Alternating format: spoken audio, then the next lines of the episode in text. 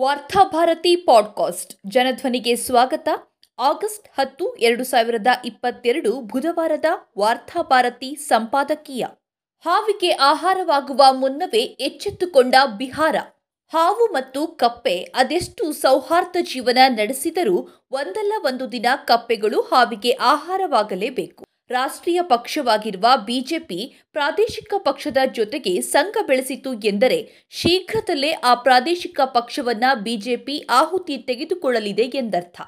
ಬಾಲ ಬಿಚ್ಚುವುದಕ್ಕೆ ಅಸಾಧ್ಯವಾಗಿರುವ ರಾಜ್ಯಗಳಲ್ಲಿ ಬಿಜೆಪಿ ಪ್ರಾದೇಶಿಕ ಪಕ್ಷಗಳ ಜೊತೆಗೆ ಮೈತ್ರಿಯನ್ನ ಮುಂದಿಡುತ್ತದೆ.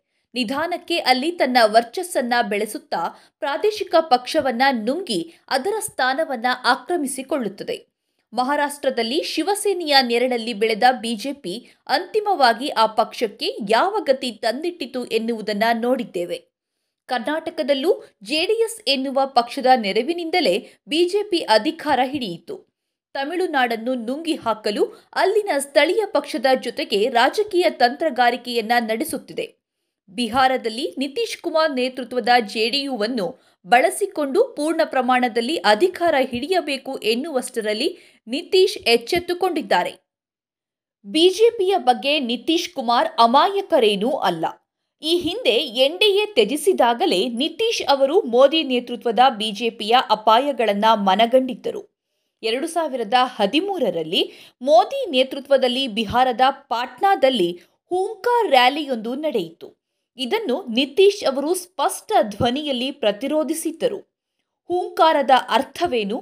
ಹೂಂಕಾರವೆಂದರೆ ಗರ್ವ, ಅಹಂಕಾರವಾಗಿದೆ. ನಾವು ಒಂದಾಗಿ ಹೋಗಬೇಕೆಂದು ಬಯಸಿದೆವು. ಆದರೆ ನೀವು ಹೂಂಕರಿಸಿದಿರಿ ಎಂದು ಹೂಂಕಾರ್ ರ್ಯಾಲಿಗೆ ಪ್ರತಿಕ್ರಿಯಿಸಿದ್ದರು. ವಿಪರ್ಯಾಸವೆಂದರೆ ಅದೇ ಅಹಂಕಾರದ ಗೂಳಿಯ ಜೊತೆಗೆ ಎರಡು ಸಾವಿರದ ಇಪ್ಪತ್ತರಲ್ಲಿ ಮರಳಿ ಮೈತ್ರಿಯನ್ನ ಮಾಡಿಕೊಂಡರು.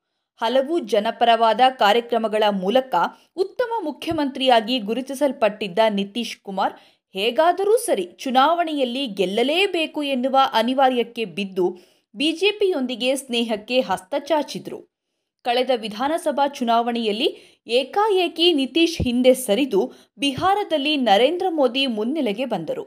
ಜೆಡಿಯುಗಿಂತ ಬಿಜೆಪಿ ಅಧಿಕ ಸ್ಥಾನಗಳನ್ನು ತನ್ನದಾಗಿಸಿಕೊಂಡಿತು ಬಿಹಾರದ ಮುಖ್ಯಮಂತ್ರಿ ಸ್ಥಾನವನ್ನ ಭಿಕ್ಷೆಯಂತೆ ನಿತೀಶ್ ಅವರಿಗೆ ನೀಡಲಾಯಿತು. ಯಾವ ಮೋದಿಯವರನ್ನ ನಿತೀಶ್ ಕುಮಾರ್ ದುರಂಕಾರಿ ಎಂದು ಕರೆದಿದ್ದರೋ, ಅದೇ ಮೋದಿಯ ಮುಂದೆ ನಡು ಬಗ್ಗಿಸಿ ನಿಂತುಕೊಳ್ಳಬೇಕಾದ ಪರಿಸ್ಥಿತಿಯನ್ನ ನಿತೀಶ್ ತಾವಾಗಿಯೇ ಆಹ್ವಾನಿಸಿಕೊಂಡರು. ಏಕಾಏಕಿ ನಿತೀಶ್ ಅವರನ್ನು ಬದಿಗೆ ಸರಿಸಿ ಬಿಹಾರದ ಚುಕ್ಕಾಣಿಯನ್ನ ಕೈಗೆ ತೆಗೆದುಕೊಳ್ಳುವುದು ಬಿಜೆಪಿಗೆ ಸಾಧ್ಯವಿರಲಿಲ್ಲ. ಮೈತ್ರಿ ಆರಂಭದಲ್ಲೇ ಮುರಿದು ಬೀಳುವ ಅಪಾಯವಿತ್ತು.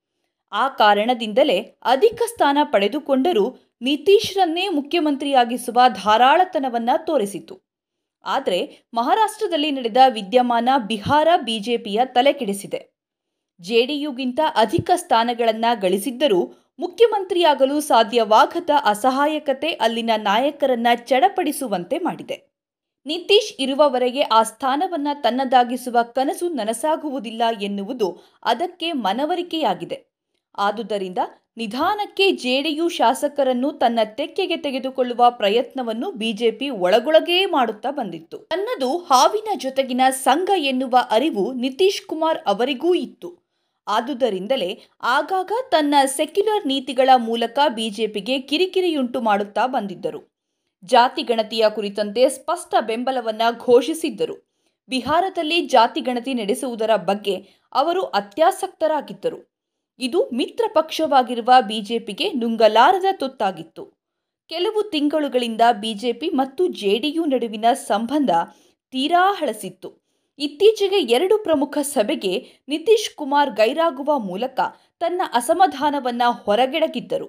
ಇನ್ನೇನು ಆಪರೇಷನ್ ಕಮಲ ಬಿಹಾರದಲ್ಲಿ ಆರಂಭವಾಗಬೇಕು ಎನ್ನುವಷ್ಟರಲ್ಲಿ ನಿತೀಶ್ ಕುಮಾರ್ ಮೈತ್ರಿಯಿಂದ ಹೊರಬಂದಿದ್ದಾರೆ. ಇದೀಗ ನಿತೀಶ್ರನ್ನು ಸಮಯ ಸಾಧಕ ವಚನ ಭ್ರಷ್ಟ ಎಂಬಿತ್ಯಾದಿಯಾಗಿ ಬಿಜೆಪಿ ನಿಂದಿಸುತ್ತಿದೆ. ಜೆಡಿಯು ದ್ರೋಹ ಬಗೆಯಿತು ಎಂದು ಟೀಕಿಸುವ ಯಾವ ನೈತಿಕ ಹಕ್ಕನ್ನು ಬಿಜೆಪಿ ಉಳಿಸಿಕೊಂಡಿಲ್ಲ. ಇಡೀ ದೇಶ ಕೊರೋನಾದಿಂದ ತತ್ತರಿಸುತ್ತಿರುವ ಕಾಲದಲ್ಲಿ ಮಧ್ಯಪ್ರದೇಶದಲ್ಲಿ ತಾನು ಏನು ಮಾಡಿದೆ ಎನ್ನುವುದನ್ನು ಒಮ್ಮೆ ಬಿಜೆಪಿ ನೆನೆದುಕೊಳ್ಳಲಿ.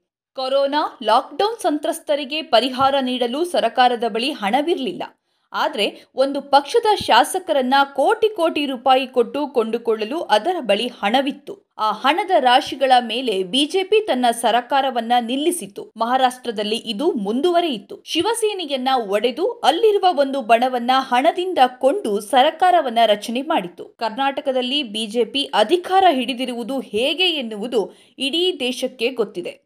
ಅಧಿಕಾರಕ್ಕಾಗಿ ಎಂತಹ ಮಟ್ಟಕ್ಕೂ ಇಳಿಯಬಲ್ಲೆ ಎನ್ನುವುದನ್ನು ಪದೇ ಪದೇ ಬಿಜೆಪಿ ಸಾಬೀತು ಮಾಡುತ್ತಾ ಬಂದಿದೆ. ಹೀಗಿರುವಾಗ ನಿತೀಶ್ ಅವರು ಬಿಜೆಪಿಯನ್ನ ಯಾವ ಧೈರ್ಯದಿಂದ ನಂಬಬೇಕು?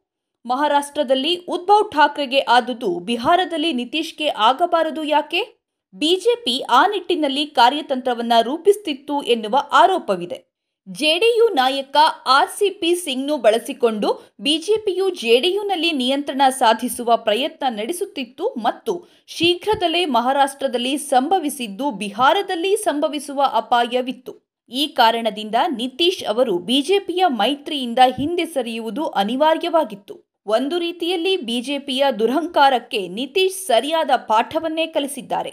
ಇದೀಗ ಬಿಹಾರದಲ್ಲಿ ಆರ್ಜೆಡಿ ಮತ್ತು ಜೆಡಿಯು ಒಂದಾಗಿ ಸರ್ಕಾರ ರಚನೆ ಮಾಡುವ ಸಿದ್ಧತೆ ನಡೆಯುತ್ತಿದೆ. ಈ ಮೈತ್ರಿ ಯಶಸ್ವಿಯಾದರೆ ಭಾರತದ ಮುಂದಿನ ಲೋಕಸಭಾ ಚುನಾವಣೆಯ ಮೇಲೂ ತನ್ನ ಪರಿಣಾಮ ಬೀರುವ ಸಾಧ್ಯತೆಗಳಿವೆ. ಆದುದರಿಂದ ಸದ್ಯದ ಬೆಳವಣಿಗೆ ಕೇವಲ ಬಿಹಾರಕ್ಕಷ್ಟೇ ಸೀಮಿತವಾಗಿಲ್ಲ.